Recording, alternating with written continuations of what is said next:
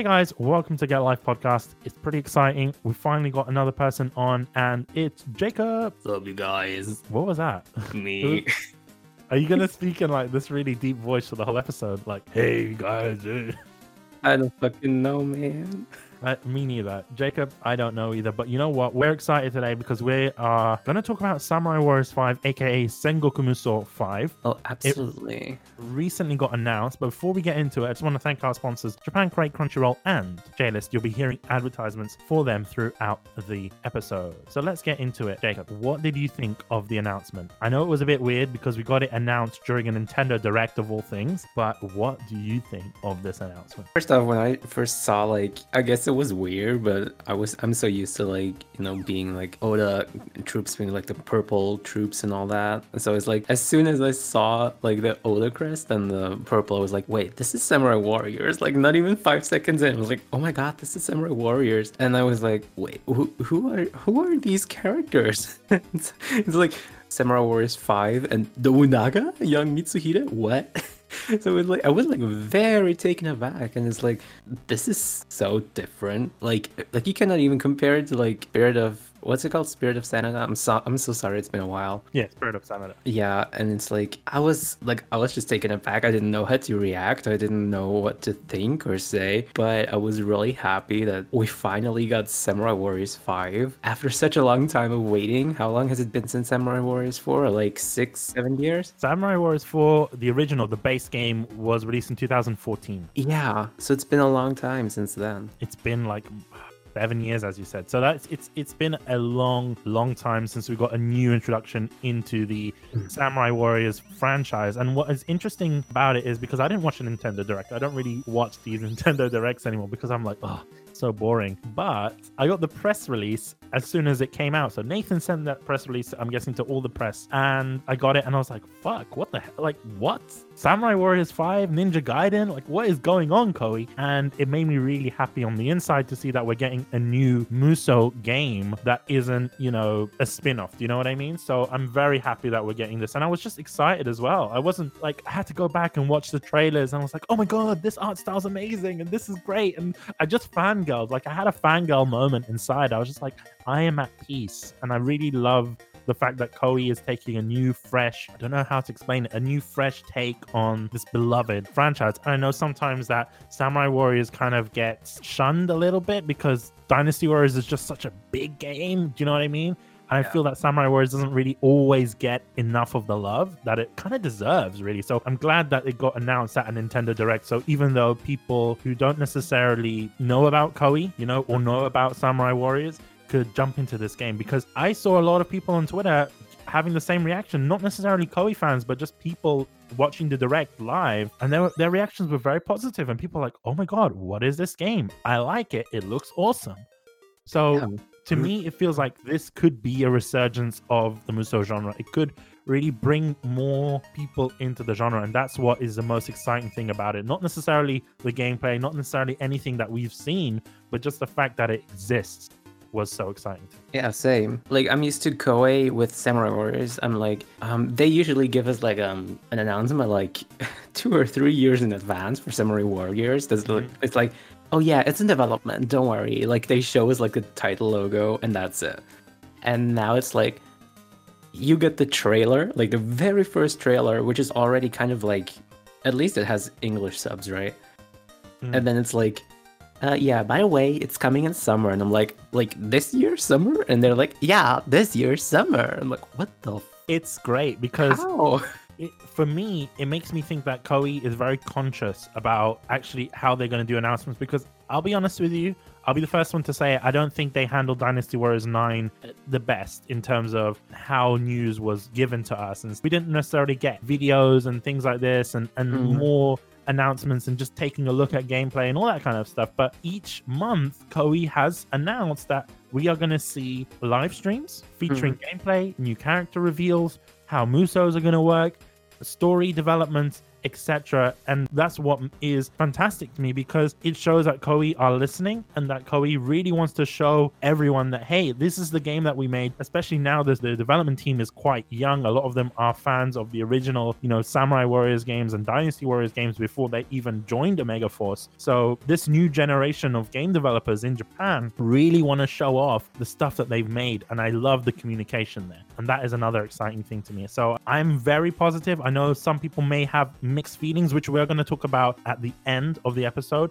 what you guys think about the Samurai Warriors 5, but I am truly excited for it. I just I'm just hyped. I'm just hyped. And the fact that it was during a Nintendo Direct. That was another thing. It was like I got a press release recently about New Game Plus Expo, and Koei usually makes announcements there, or they normally like talk about it and have like a press event at New Game Plus Expo, that digital expo. But this year they didn't, and it made me think. I was like, hmm, what does that mean? Because obviously we got Ryza 2, and we got Romance of Three Kingdoms and Nioh 2. Awesome games right?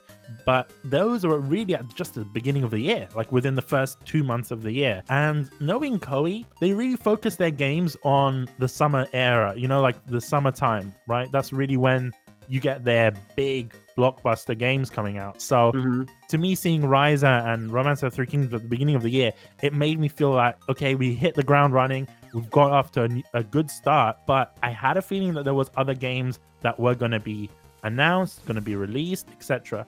throughout the year because obviously any game development studio, any game publisher won't just have two games out in the in the beginning of the year without having other games released later on. I mean, we did talk about this in the episode that we did with Chris Gildart. Me and Chris, we were speaking about Samurai Warriors 5, and we actually assumed that we would get another Dynasty Warriors before Samurai Warriors, but it was Matthew Sainsbury, the games journalist and author. He actually said, you know what, I think we're going to get Samurai Warriors 5 before a new Dynasty Warriors game. So I would say, and this is obviously recorded on the podcast, but I would say he hit the hmm. nail on the head there. I was just I was just surprised to see this soon. Definitely. And the fact that it's coming out in, I think, July 27th, if I'm It's not like- mistaken. Yeah, twenty seventh or twenty fourth or something. Yeah. 24th I, is th- the I do, I do, th- I do think twenty seventh. I think twenty fourth or twenty fifth is the Japanese release. Yeah. Which is another very interesting thing because usually for Muso games, we never get that close of a release between Japanese release and, and Western release. It's usually a year later. Like back in the day with Dynasty Warriors, it would be like, oh, you have to wait a year before Dynasty Warriors 7 came out. You know what I mean? Compared Yeah. to Japan. But the fact that it's like three days difference is insane to me. But it also makes me think that Koei have been making this game for a while because I'm not sure if everyone knows this, but this game is getting a Switch release. It's getting a PS4, Xbox One, and obviously Xbox Series X through backwards compatibility, PS5 through backwards compatibility, and on PCs. So it's getting basically every platform you can think of. This game is going to be released on it. But the fact that it is not getting a native PS5 or Xbox Series X release makes me think that this game was in development probably since Samurai Warriors 4. And then they were just maybe making tweaks or, you know, because there is a lot of changes. I expect this game, the fact that we are getting a lot of these live streams happening and a lot of these teasers happening and things like that, and the hype being built around it, makes me think that this game is already polished. And I'm going to expect that when we get this game, you know, in July, that this game is going to be the perfect, well built game that we expect it to be. Yeah. Any other thoughts on um, the announcement? I was just really surprised to see the that it's coming out so soon. Really, like it's it was like it was really funny when I saw it and. And it was I was watching it with a few friends of mine, and they were like, "Who are these guys?" And then I was like, "Like my first thought was like I was just like Samurai Warriors, like it wasn't even the logo yet." Like I was, re- um, I was really surprised about the visual design Mm. that I saw because I, it looked a bit more like you know the style that Borderlands has. Yeah. So like the the shell one? Exactly, like that was like something that I hadn't expected to see. I'm not complaining about it. That's all. I'm, I'm just saying that was like, oh, so that's where they're going. But to me, part of me thinks that, that that decision to make that sort of art style is probably a reference in itself to you know the Sengoku era. You know when uh, when Yeah, yeah, calligraphy and course, artwork was like really really big. So the fact that everything looks like it's been painted on by a, like a calligraphy brush is fantastic. And we'll get onto it after the break in a little bit, but it, it, it just amazes me to see that. And it was a good thing that you, it was an interesting thing that you mentioned. You were watching it with your friends, right? And I'm presuming they don't know anything about Samurai Warriors, right? I don't think they do. No, I think they might know that I like Musou games or like the Warriors games. They don't really know the games themselves. What would you say was their reaction? Like, was it a positive reaction? Was it like, "Ugh, what is this game?" Or like, "Oh my god, this is amazing! I'm, I'm quite interested in this." I honestly, I think that uh, they were like not. I'm not gonna say it's like neutral because I don't want to say they were like good or bad about it, but it was it it did seem a bit, you know, as as we probably haven't seen that much. I don't think they really showed much of a reaction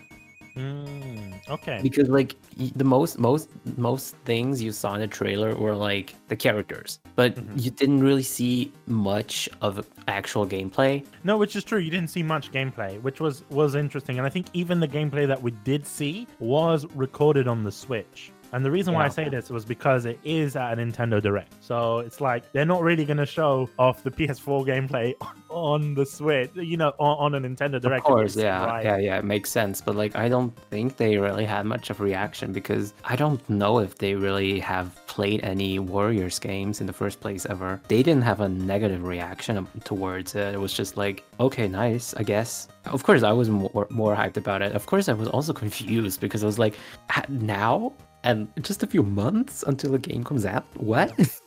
That is definitely a confusing thing, especially it kind of felt like it came out of the blue. But we're going to talk about it a little bit more, specifically the new character designs, the new weapons, all that kind of stuff after the break. So we're going to do that right now. We're going to go for a little break. And then when we return, we're going to talk about character designs, the new character models, weapons, all these new systems in Samurai Warriors 5 or Sengoku Musou 5. So we'll see you guys on the other side. This episode of the podcast is brought to you by Crunchyroll. Go and check them out at getlifepodcast.com forward slash Crunchyroll for 14 day free trial of Crunchyroll premium service. That means anime without ads, 1080p HD. You can watch it on all your favorite devices, your TVs, your phones, whatever. Even if you want to watch it on your Chromecast, you can as well. That's amazing. Go and check them out. 14 day free trial. You've got the most diverse collection of anime and manga on the internet. So go and check them out. It's a no brainer, lads. GetLifePodcast.com forward slash Crunchyroll. Thank you, Crunchyroll, for sponsoring this episode of the podcast.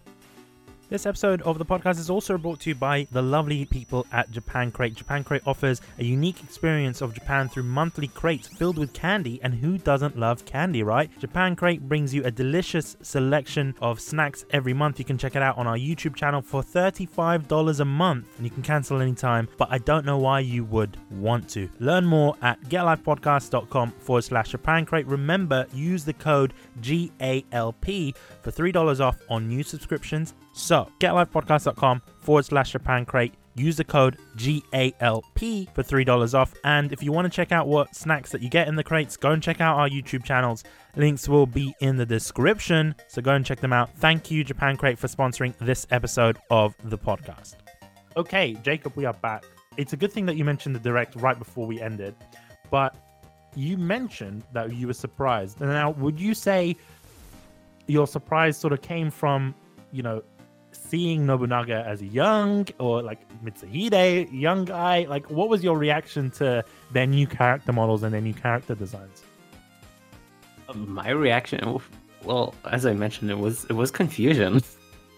Because at first it was like, oh, this is Samurai Warriors, and then they showed the new characters. I was like, oh, they're kind of, you know, they're cute. Mm. like, and then they declared it was Nobunaga, and it was like, excuse me, See, did you know it was Nobunaga when you looked at him? no. Okay, because that's that's where it changes with me. Because as soon as I saw him, I was like, "Fuck, that's Nobunaga young." And when I saw Mitsuhide, I was like, "Oh, that's Mitsuhide young." And when I saw Kicho or um Nohime, Yeah, when when I saw when I saw no, I was like, yeah, okay, that's that's no, because like I I play with her so much that I can recognize her anywhere. But with Nobunaga, was like I'm used to this. I'm not gonna call him old, but like I'm used to call this. I- I'm used to this. Um, I'm used to this mature man who's like who looks intimidating and has this, you know, this beard and like just looks like very like strong. And then you get young Nobunaga who looks like a who looks completely hot headed. Mm. And that's the thing. He is designed to be that way. I'm not sure if you've played games like Kessen or the Kessen 3 game in particular, but that game also focused on Nobunaga, Mitsuhide. I, I have not played a single Kessen game. You know? I really, I have, I've been wanting to like for the longest time, but I just have not ever like the closest, the closest games that I've played to anything with the Sengoku era were, of course, Sengoku Basara, but that's a different kind of thing, and I guess the Shogun series, but that's more like you know everyone looks like um, has the typical armor with the helmets and everything, so they don't look that distinct from one another. It's true. I mean, it's it's for me when I saw it, I was just like, oh my god! As soon as I saw Nobunaga, I was like, shit, that's Nobunaga because he looks pretty much exactly the same as he did in Kessen. You know, clean shaven, no beard, quite tall, quite handsome. You know what I mean? So I saw that, I was like, shit, play that's now. you really got to. I mean, you can. I'm not sure if it's still on PlayStation Store, but if you own a PlayStation 3, you can play it using emulation via the PlayStation 4. It's a really good game, like in my opinion. I mean, Kessen 2 was a bit weird and wacky because it had Liu Bei and Cao Cao as brothers. I remember that. I remember hearing about that. But I mean, this game, like Kessen 3, kind of uh, followed the story more faithfully, and it focused on Nobunaga, and you see him, you know, how he met No, how he met all of the other characters that we're going to see in this game as well. And the funny thing is, even though it didn't focus on all of these other events that happened during the Sengoku era, it just focused on Nobunaga, but it was really such a long game. And I have a feeling that we're not going to get this sort of shortened game with a lot of time skips, kind of like what we did in Spirit of Sanada. I'm not sure if you saw Spirit of Sanada or if you played Spirit of Sanada or not. I, yeah, I have. I've played it for a long while, but I, I eventually stopped because it was kind of getting too much for me.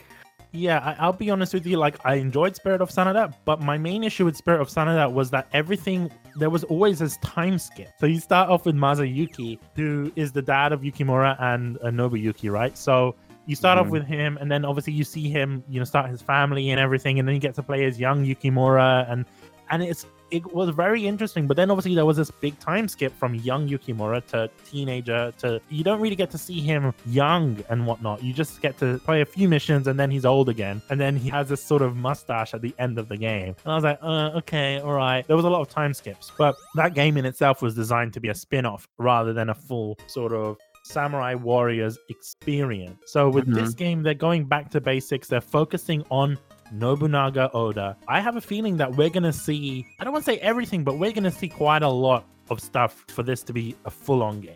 To be honest with you. Realizing once again that I don't know if you ever noticed playing Samurai Warriors 1, but I feel like the first Samurai Warriors game was also heavily focused on Nobunaga. I'm not I might be I might be mistaken on that, but now looking back at it, because I remember playing a lot of it, I just noticed how much Nobunaga is emphasized in the first Samurai Warriors game. It's true. Like he is focused on a lot, and I think that's probably why for this reboot they wanted to go back onto Nobunaga and you know get into it a little bit more. So which was it was fantastic. It was great. So I really did appreciate that. It may be a little bit of a shock to existing Muso fans might be frustrated, but I think this is a good opportunity for the series because I kind of feel like especially with Dynasty Warriors, you know how you have like hundreds of characters and Orochi where you have like millions of characters. Yeah.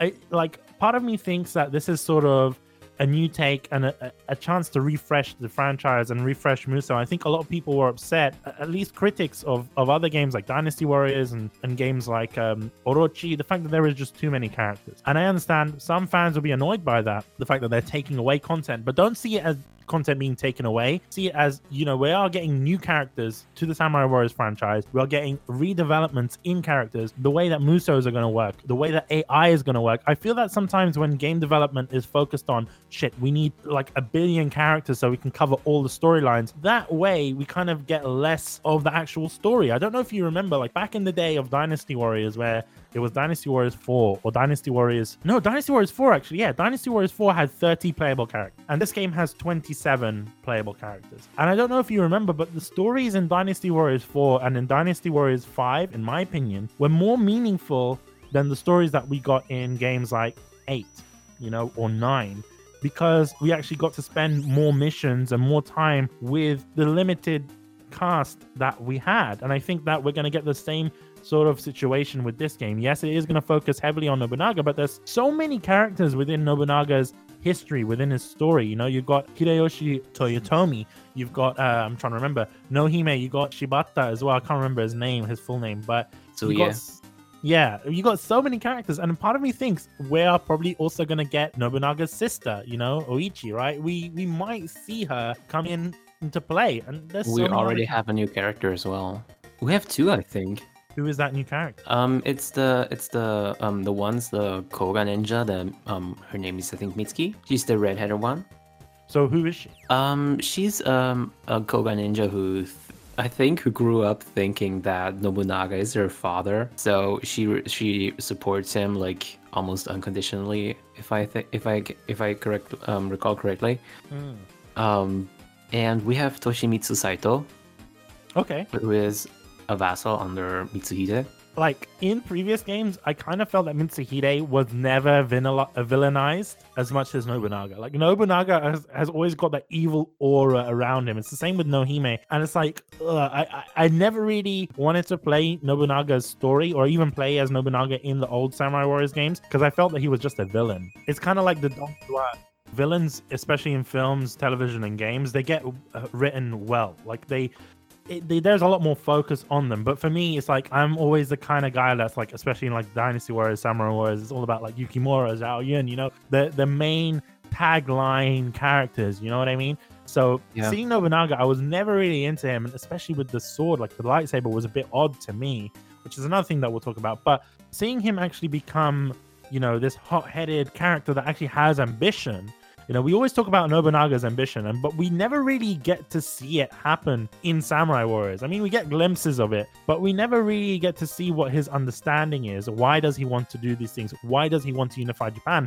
And I think we're gonna see that in this game. what I saw when I played Samurai Warriors and I listened to him like babbling about why he wants to unite Ja- Japan, what stood out to me the most was that he wanted, he just wanted to like create a new Japan, like not in a way where it's like futuristic or anything, but like he wanted like to rule Japan where it's like it was just different from the old times and anyone who was still staying truthful to the old time Japan that he was trying to um, get rid of, they he would just completely disregard and slaughter them. And I, you know, I, I think that's probably what made him known as the Demon King or the Demon Lord, right? So it makes sense in that Yeah. sense. And I think even in Japanese history, he he kind of gets the axe a lot. Like I've been, uh, you know, researching about him a lot, especially when I was at uni and all that kind of stuff. But if you look at Nobunaga as a person, the re I think his reasons for you wanting to unify Japan is probably because back then Japan was it's a feudal system, right? Everyone had these different lords of different cities and everyone wanted to be top dog, but no one was really caring about the people. I know it sounds Yeah. weird. I, I don't want to say that he's he's like Liu Bei benevolent. You know, he's oh, he, not like he that. but- absolutely was not because like didn't didn't he like slaughter multiple um peasants just because they didn't want to bow down to him? yeah, I mean, he's he's So you can a bit you cannot insane. you could never call him like benevolent because he just was not. No, definitely but not. like but but like he he wanted to he wanted to I guess he you could I guess you could call it rule, but like he wanted to unite Japan under his name.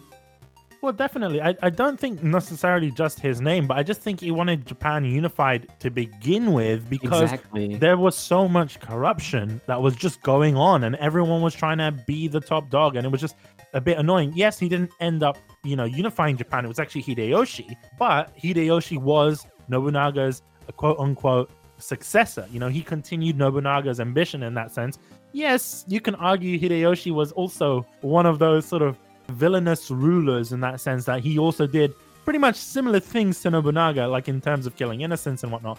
But he ended up unifying Japan. No, I think how he started out, and I, I don't know if this is correct, but he was like a like he was like the son of a farmer. he came from nothing. So like so like he's got the typical trope going on where it's like powers and getting to his head and now he's like no if you don't stick to my rules you get the chop Yeah. I think a lot of people were like that, like even Ieyasu as well. I mean, there's so much we can go and talk about this for hours. But speaking about these characters, they are characters that are currently in the game. You know, uh, at least announced. Obviously, Mitsuhi- uh, Mitsuhide Akechi. We have Nobunaga. We have No. We have Shibata as well. I'm trying to remember the other characters. Do you remember the rest of them? Toshimitsu, Saito. Do we have anyone else? Yeah. Um, Hideyoshi. We have Yeah, Hideyoshi. Hideyoshi. We have Ieyasu Tokugawa as well. I do think I do think Oichi was confirmed as well. If I if I remember correctly. I don't think she was. I don't think she was. I do honest with you. remember reading about her uh, in one article or something. Oh, okay. Well, I'm not. I'm not. sh- unless sure they unless they mistook um her for Mitsuki, which is possible. it, it but- could be. But I don't honestly with with with um the game focusing on Nobunaga, I cannot see how Oichi is gonna be left out. Yeah, definitely. I mean, Like is she she's she's played such a huge part in his life. Like even though she was she ended up with Nagamasa in the end, it was like no. You know what? She didn't just end up with Nagamasa. She ended oh yeah up with with Nagamasa, Katsuie actually. and then yeah, exactly. Shibata as well. After Nagamasa died, you know, I don't know if Nagamasa Asai is in the game. If he's gonna be in the game, then yeah, probably Oichi will be in the game. I want to talk about the obviously the new character designs. We see a lot of them younger. Ieyasu notably is quite young, and I think his his character design is most drastic for me. You know, oh yeah.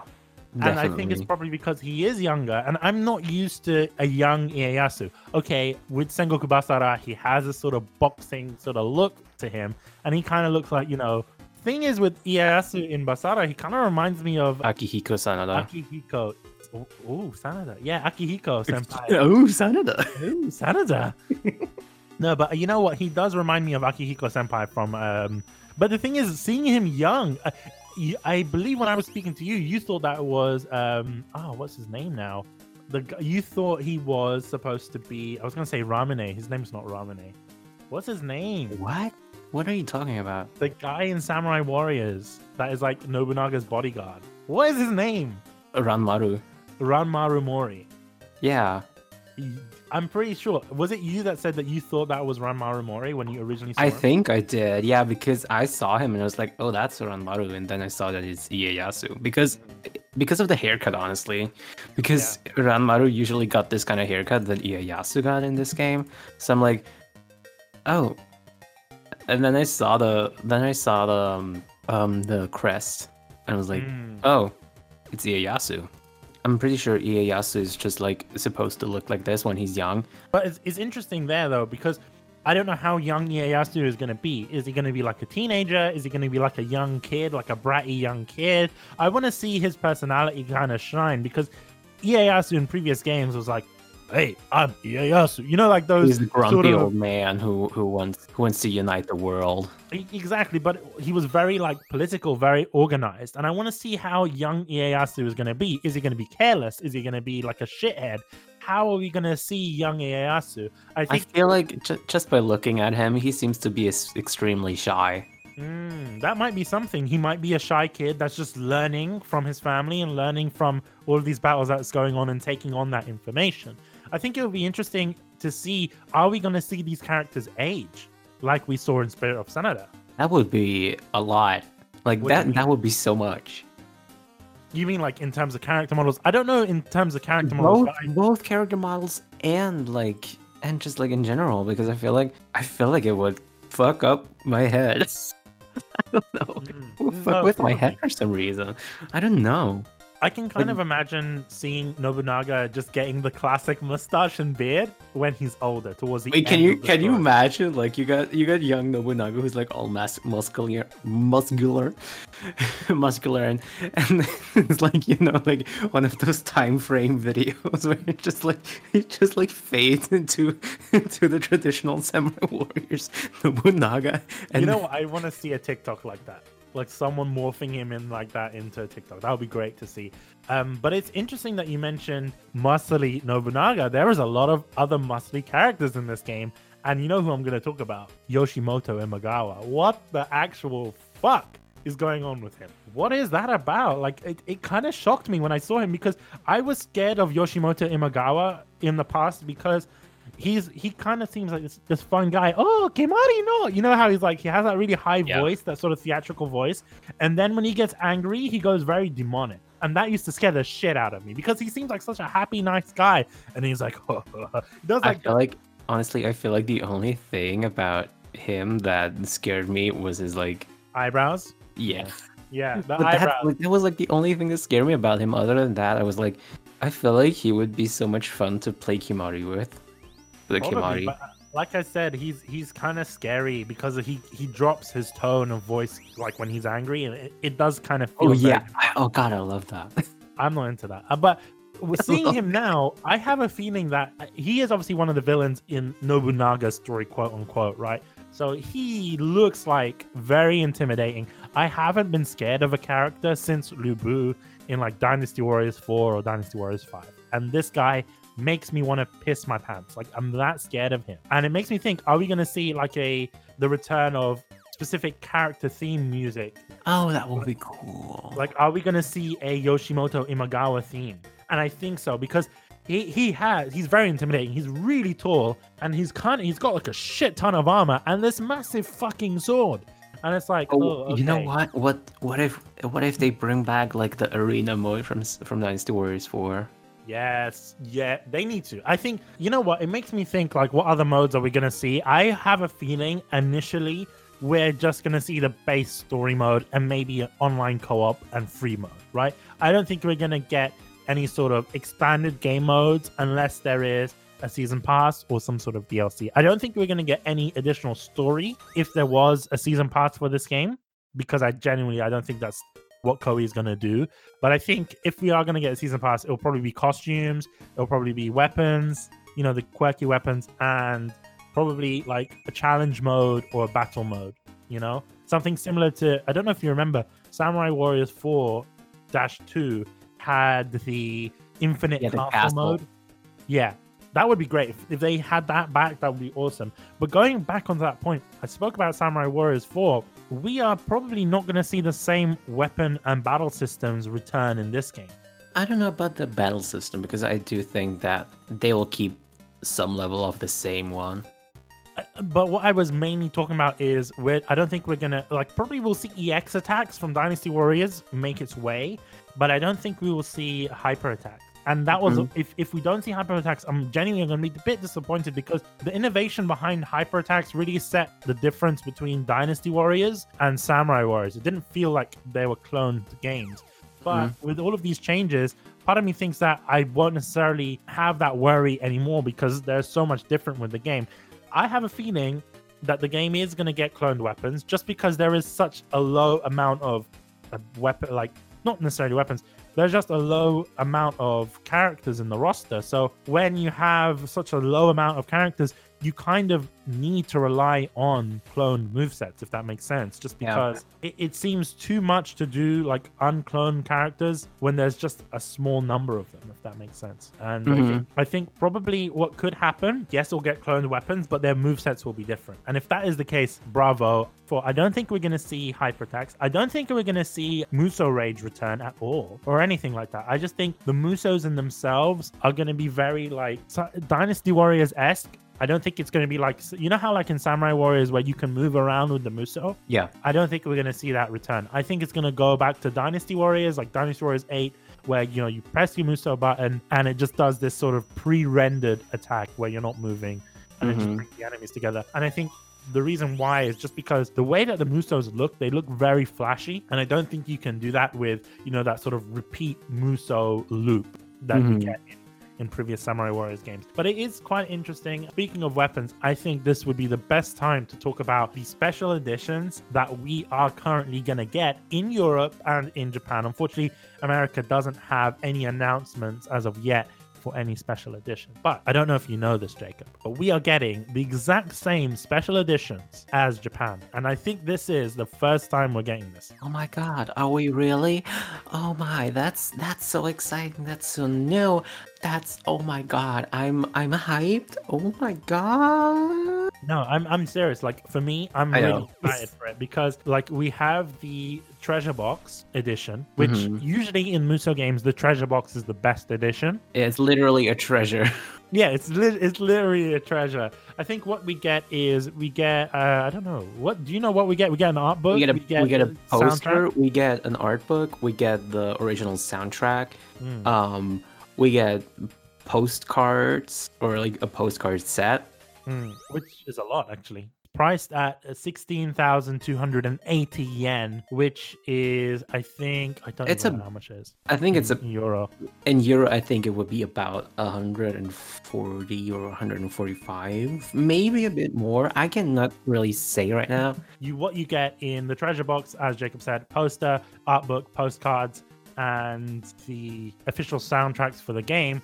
But on top of that, if you get the collector's edition, you get everything that's available in the box, in the treasure box. Plus, you get acrylic standees for uh, Nobunaga, Nohime, Mitsuhide and Mitsuki. Like for now, it only have it only seems to show Mitsuhide, no Nobunaga, and Mitsuki, but it might have more. I don't fucking know. No, I don't think it'll have more, to be honest with you. I think they're just going to stick with the four characters there. Finally, the, The deluxe, the digital. digital deluxe delicia, uh, delition. Delicious. This is deli- it is delicious.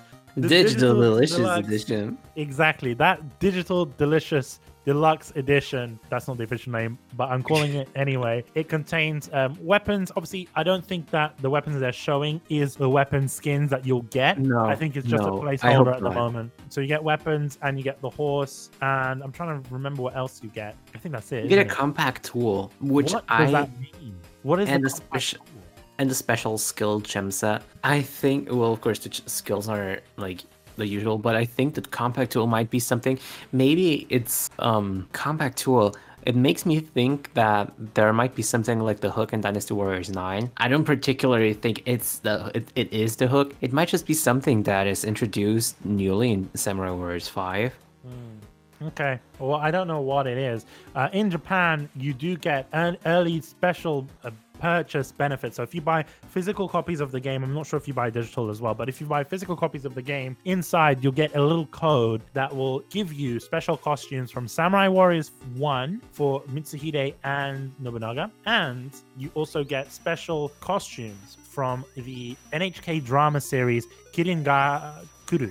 If I'm not Yep. mistaken, I think that's how it's pronounced Yep, Um, it should be very interesting. I mean, those costumes look really cool anyway. I think a lot of people would want to go back to the Samurai Warriors 1 costumes as well. It is mentioned in the in the little sort of blurb at the bottom. It does mention that these costumes may be available to purchase at a later date. So, I don't know if we're going to get these costumes overseas. Probably we might get the original Samurai Warriors 1 costumes overseas. I don't think you'll get the NHK 1 stuff. I mean, you can you cannot know because like for Dynasty Warriors eight, I think we ha- did get the Famitsu costumes as well. So I mean, yeah, Famitsu costumes, I think that's pretty much like a lot of people get those Famitsu costumes and, and whatnot. But it was interesting though, because the Famitsu costumes, I think you get them from the magazines themselves. I think that's the only way in Japan you get them, but then they just make them free over here. It's the same with the Lawson costumes. Yeah. Because I remember back in the day, that like if you pre-order Dynasty Warriors 8 from game, they give you the, the Lawson Wang Yuanji costume Oh, yeah. doesn't make any sense because it's like that's it's, it's clearly branded Lawson, the combini in Japan. Like, how did they get away with that? I don't know, but that's not the point. I want to talk about because we were talking about special editions. I really want to talk about this new interview that came out with Mr. Koinuma, uh, where he answers a lot of questions, and this was done with 4gamer.net uh, a Japanese gaming website, which is, I would say, maybe similar to IGN. I don't know how to explain it, but there was a lot of questions that Mr. Koinuma answered. One in particular, the main question that a lot of people wanted to know is this game open world? And I'm glad to say that it is not. Mr. Koinuma did confirm this. He said it's not open world. It follows the format of the previous Samurai Warriors games in terms of how it is structured. I want you to uh, to fully enjoy the story of this work, and I thought that the conventional style of game is more suitable. So that is completely 100% confirmed. This is not open world. I kind of knew about that anyway because in TGS when they announced Dynasty Warriors 9 Empires, they said that it was not going to be open world because open world can't run on Switch. as soon as I saw it at the Nintendo Direct, I was like, okay, we can confirm that it is not open world. So that was the first thing Mr. Koinuma did confirm. The next question was asked in terms of action, will new systems be added? I'm looking at a translation here, so uh, forgive me if it's not necessarily the best. He mentioned that the troop types in the game will appear depending on the timeline, you know? So at different times, even within history, you're going to see different troops appear at different times and probably depending on you know who you're playing as right? Because when nobunaga first started an army i don't think his troops had the best armor or the best weapons.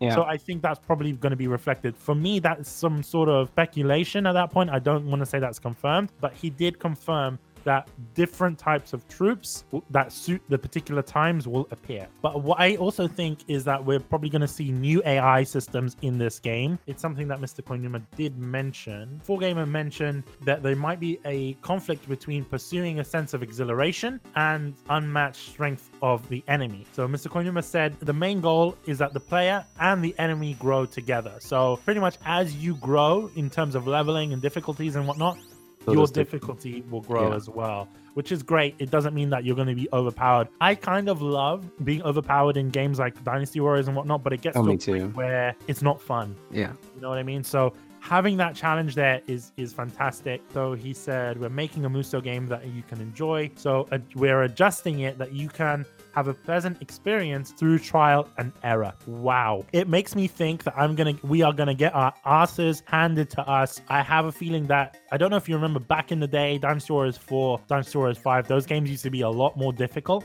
Especially on Mhm. higher difficulties, especially if you're fighting Lu Bu and you're not prepared and whatnot. I feel like So- the most difficult ones for me were two and four. Mm, well, I'm. I'm not sa- I'm not saying two was difficult, but like two was also. But sometimes it was really unforgiving mm-hmm. because when you fought Lu Bu, Dynasty Warriors 2 didn't have this thing yet where, you know, in 5 you had like the enemy com- commander going like batshit and going frenzy and just not really getting hit by any of your attacks, but still getting damage. You know what I mean? Like they would be able to enter this kind of rage. So with Dynasty Warriors 2, it wasn't like that. But if you faced Lu Bu, for instance, or if you were just like running to the enemy commander and trying to hack through the soldiers, the game would not let you really do that because it made sure that you would not make it that far unless you found like dozens of chests with or, or crests with um whatever um with um health items which were really helpful honestly. But like i imagine one time when i was um fighting Lu Bu in dynasty warriors 2 like i had managed to make my way through the map like normally. Like you know i would just like hack away and blah blah blah. And then i would fight fight Lu Bu and he was significantly stronger than me. And when he did the did his muso attack it was just over for me. Yeah. I was like, what the hell? Like, it was genuinely an, a challenge in Dynasty Warriors 2 for some reason for me. And it's like over the course of the last few Dynasty Warriors games, it was also always like, um, yeah, you can like don't chase Lu Bu, and then you chase Lu Bu, and it's fucking nothing. Like, you know, it's just like, yeah, you fight him, he's just another enemy. And so to see that the enemies actually growing with my character, that's something. It's really cool. what what makes me excited is that it basically gives challenge to everyone in the sense that if you're new to this game, you're not going to get your ass handed to you all the time. You know what I mean? Because it's going to be, I, I have a feeling that it's going to be based on your current level, etc. So if you're quite under leveled and you're really new to the game, you're going to get a challenge, but it's not going to be like Nioh 2 style, you know, getting killed all the time and like hating your life. But if you're an experienced Muso player and you know you know what you're doing, you will still find that challenge. As Lu Bu would once say, you know, can anyone provide me with a decent challenge? I know we're kind of crossovering, you know, with Dynasty Warriors and Samurai Warriors, but I feel that finally, in like the last five years, we are actually going to get a decent challenge from a Muso game. And that's really good for me. Also, I feel like honestly, like this might sound a bit cocky, but I feel like Samurai Warriors 5 gave us the opportunity to, as a player, be a bit of an asshole with the with the dashing attacks. Of course, the care, of course the enemy could like block us with them sometimes. I think. Yeah, no, I think the hyper attacks were just overpowered to a certain extent. I was just like, oh, why? Yeah, they can break your block. Like you can, they can basically block break you. So you can't continue the attack, there is no penalty for that. You could just continue doing it again and just work your way around the officer. Yeah. Which you know, it's it's yeah. I, and don't get me wrong, I have a feeling that people will find systems in the game to abuse other, you know, the AI and whatnot in that sense. But you know, I don't think that it will be designed purposefully, you know, to be OP. Um, Yeah. Another thing that Mr. Koinuma that was mentioned to Mr. Koinuma was that he was talking about this new development stuff. The fact that the staff in themselves have, you know, samurai warriors since they were kids. You know what I mean?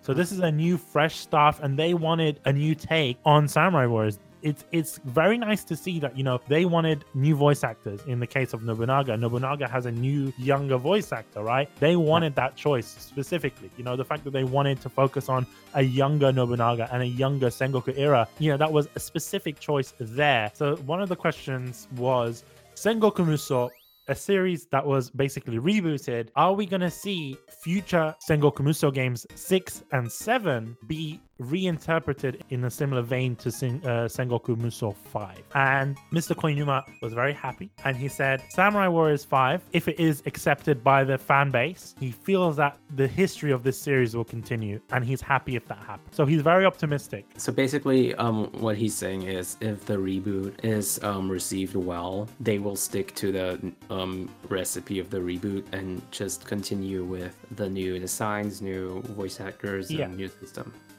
And that that would be very exciting. He doesn't give much information on that, and I think it would be very interesting in that point.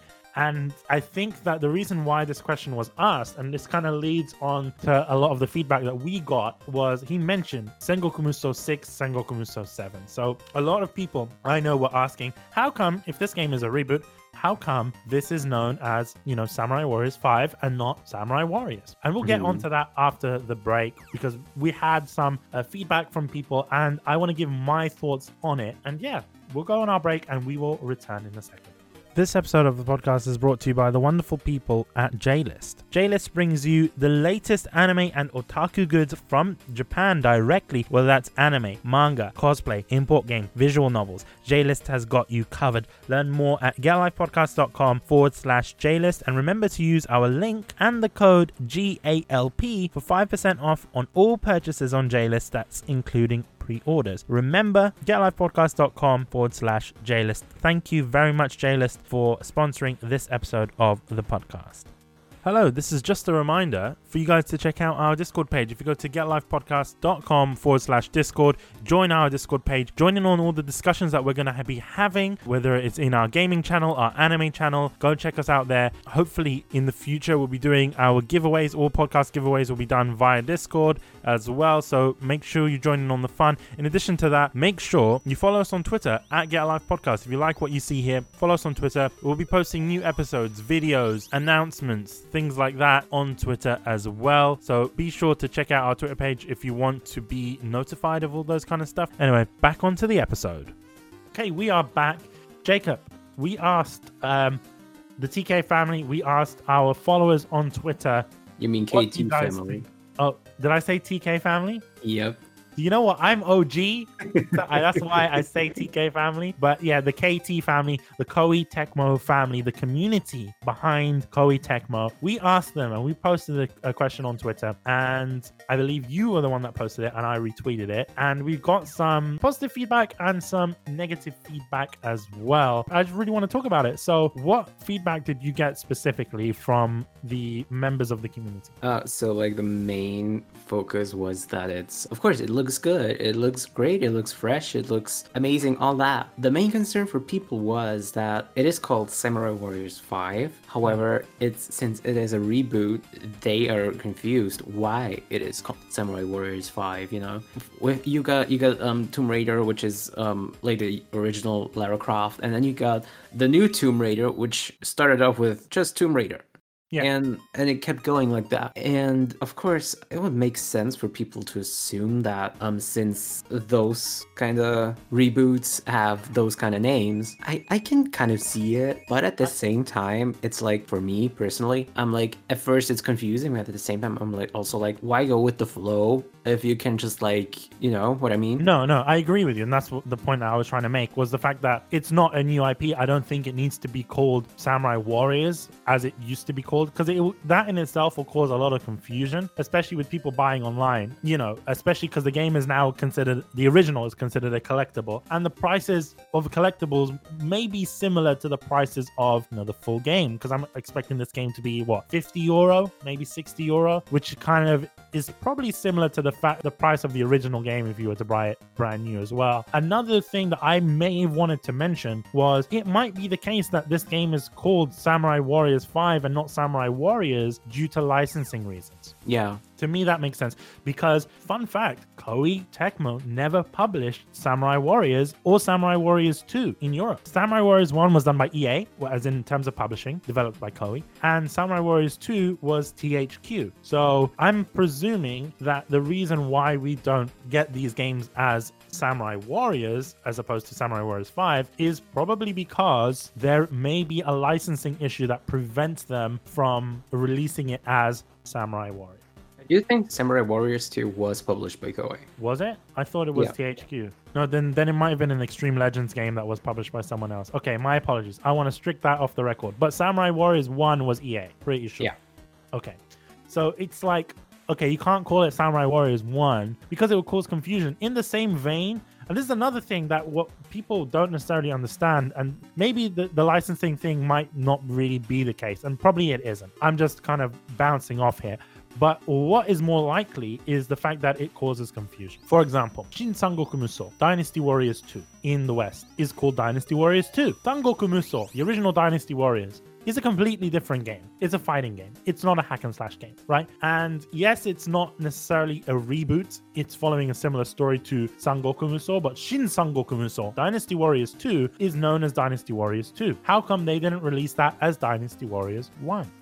Just because of it, it's a naming convention, it will cause confusion. I'm not here to defend Koei, but I'm just I understand their decision because calling a game Samurai Warriors and Samurai Warriors does cause a lot of confusion. You want people to know that this is a new game in the same sort of series. Mm-hmm. Yes, it is a reboot, but I completely agree with Koei's decision to call it Samurai Warriors 5 because it is the fifth entry into the series. I'm also wondering about if they like look if they named it Samurai Warriors one, once again, they would just be like, "Oh yeah, let's let's make a new one. It's called Samurai Warriors 2." Then you're to see if it's like the PS2 game or if it's the new new Samurai Warriors 2. Exactly. And then it will get to the point of Samurai Warriors 3, Samurai Warriors 4, and then it will just become really confusing at that point, especially considering that I'm assuming that future titles in this game in this series will be released on PlayStation 5, you know, which is backwards compatible with PS4. And if you get to the point where you're making a fourth entry into this rebooted series, people are definitely to get confused between Samurai Warriors 4, you know, the game that was released in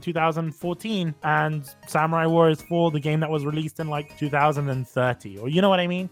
Yeah. So I mean, of course, I can also I can also see that they could have they could have called it um, Shin Sengoku Musou, of course. But the thing is, like, it would still end up being the same thing with with the English name. It would either have to be just Samurai Warriors Five, Mm. or they would just go full on and just call it something else, like Samurai Legends or something Oh, that would be cringe. Don't. and it would just it would just be something like because if they decided to call it something like the dream of the demon king or something like you know like that kind of stuff i'm, I'm just over exaggerating but like if they did it like that and they wanted to continue with this kind of idea with this being the new samurai warriors then we would have to wait for samurai warriors miracle of hashiba or whatever because of mm-hmm. hideyoshi Hideyoshi being the new ruler whatsoever, and we would not be getting a new Samurai Warriors with just a number in the back. You know what I mean? It would it would not be a new Samurai Warriors. Exactly, and I agree with you because I, I've heard that sort of title where people are like, "Hey, how come you don't use, you know, the main Samurai Warriors and then have a subtitle as you mentioned?" But the issue with that is that we've seen that happen. Samurai Warriors: Spirit of Sanada, and it was there from the start that Sanada was a spin-off game based Yeah. on Samurai Warriors 4. It uses the same assets, etc. It's kind of like calling Dynasty Warriors 5 Extreme Legends Dynasty Warriors 6. You can't do that. It just causes confusion. And uh, like I said, I completely agree with Koei. In calling that. But is there other things? That's why I want to know. Is there other speculation from people? Like what uh, what do they like? What do they don't like? That's what I want. People have um, responded a bit negatively towards um, the character roster being slimmed down like this because now it's only 27. And you know what? I think people are going to question me as soon as this episode goes out. People are going to be like, "Bish, you're just agreeing with everything. You don't have your own opinions." But I'll be honest with you. A smaller character roster is far better because you actually get to focus on these characters' stories. Obviously, we haven't played the game. It might not be like that. I don't know. But I do know that looking at previous Dynasty Warriors, previous Samurai Warriors games, the best games in the series, and you can talk to anyone, best selling Dynasty Warriors game to date is Dynasty Warriors 4. For me, it's five. No, I mean in terms of report, like in terms of actual sales numbers. The best Oh. selling game is Dynasty Warriors 4. And if I go up to anyone on the street, at least within my age range, or when I speak to people, like especially friends of mine and whatnot, when I say, hey, I play Dynasty Warriors, I'm like, oh my God, yeah, man, I used to love Dynasty Warriors 4. Dynasty Warriors 4 is always the first game that they mention. There is a reason behind that. Dynasty Warriors 4 had a lot of, you know, the realism in some sense. Yes, it was kind of wacky at the same time, but it also had a small roster. So you kind of felt intimate with these characters in a sense, you know? You got to feel their stories, you got to understand them more. And I think people should take this as an opportunity to learn more about their characters, you know? Yes, their favorite characters might not be there. You know, like I, I really like Natora E and uh what's it called? Naomasa E, right? I really love them as characters, but I really want to get involved with Nobunaga, especially now. You know, I was really intimidated before to play as Nobunaga, and now I'm just excited. So I think people should get more positive attitude towards this particular choice. And I don't think they've done it to be lazy. I think they've done it specifically to aid in storytelling. Yeah, I agree. Honestly, like, of course, I love we get new characters. Like, for me, it's like a, a double edged sword. Yeah. On one hand, I fucking love a huge ass um, roster of characters. I, I have to admit that because I I love variety in characters. I love var- variety in movesets, attacks, whatsoever. But for me, it's like if you have this huge ass roster, as you mentioned, we got now Tora E, we got now Masa E. If you have this huge ass roster, the more characters you have, the more characters that have already been there for a longer time, maybe, Mm-hmm. or even new characters. It, it happens even with new characters. Either way, characters that you might like more than the ones that are newly introduced might fade into the background Yeah. a lot. They like they would just not get really any or not that much screen time just because the new characters would get the spotlight. And I'm not I'm not saying that because people w- love this character or this character. I'm saying this because I've had it I've seen it so many times with characters that I loved where I'm like, okay, but where's this character that I fucking adore? You know? Mm. It's like I'm sitting here playing the fucking story mode and they pop up like one like what, two times? Yeah. and like they get two cameos maybe and that's all you'd see them smiling in the background because their lore did great or something that's all. And the only the only other times that i see them is like free mode. I also have to admit what i do hate a lot is when um characters appear as special npcs like they have their own design they have their own move move sets and everything. That's the only thing that i do not want to see. Like i get that there's a certain appeal to it but I fucking hate it. Like I will I will Google forever how to unlock this character, how to unlock this character, and they're not unlockable. like fuck, let me play with this character. So that's something I do not want to see. I do not want to see a non-playable character who has a special design, a special move set, or something like that. But I do not mind that it was a, um, it's a slimmed down character roster. Obviously, can see why people are upset because if your favorite character gets cut, you'll be mad too, or or your main character. But at the same time, it's also like it gives you this chance of getting to know certain characters a lot Oh. better that you might have not been able to get close to in previous games because they have been overshadowed by others so Yeah. much. And I, I agree with that. And it's it's also another thing that there are some people that are going to be butthurt. The really um, toxic part of the community. These Muso fans, right, that are like, oh, you know what? I can't get to play as this character. and they don't necessarily understand that because it's focusing on Nobunaga, you might not even see those characters in that timeline to begin with because they might have not even been born. So it's like there is a logical explanation. Koei is not just removing characters because they're lazy, and I've I've seen that online. Oh, Koei's being lazy. They're not doing it to be lazy. They're doing it because firstly, it aids in story development, it aids in character development because you get more time to spend with these characters, and secondly, yeah. it doesn't work with the timeline. Like, why would you want to see that? And I had a, a great conversation with Matthew Sainsbury in the DMs, and we had this little discussion about Yoshimoto Imagawa and the new character designs and how they've been, you know, scaled down a little bit. And we had a, a, a little bit discussion about Yoshimoto. I said to him, I was like, look, I really like the art direction in this game and the fact that it is more meaningful and the fact that Imagawa makes me feel very intimidated. He he makes me feel like he's a very strong character. Yeah, he looks actually oh he looks actually powerful. Exactly. And what Matt was saying was like it's much different compared to his clownish looks from before. And he said it's a better character design because it actually gives the character more respect. He was not really a clown in history, and that is true. Although I do have to admit that I think in what was it in Samurai Warriors was it Samurai Warriors 4 2? Was Imagawa in, in Samurai Warriors 4? I think he was playable. He didn't have a story, I don't think. Either way, like in in his later um, appearances in the game, he to me seemed at least a bit more respectable because in the first game he just had this. He was just goofy. It was his attire that was like very like questionable to me because I was like, would anybody wear this to war? No, definitely. And and then like in three or four, he actually got like an like armor. He got armor. He got something like even if he's still a goofy Kemari player, he still has something that shows that he's an actual warrior. I mean, yeah, of course, in the first, like, it's a traditional attire in the first game, but it's not a for me, I don't think it's like war attire. Meanwhile, in four, he's wearing fucking full on armor.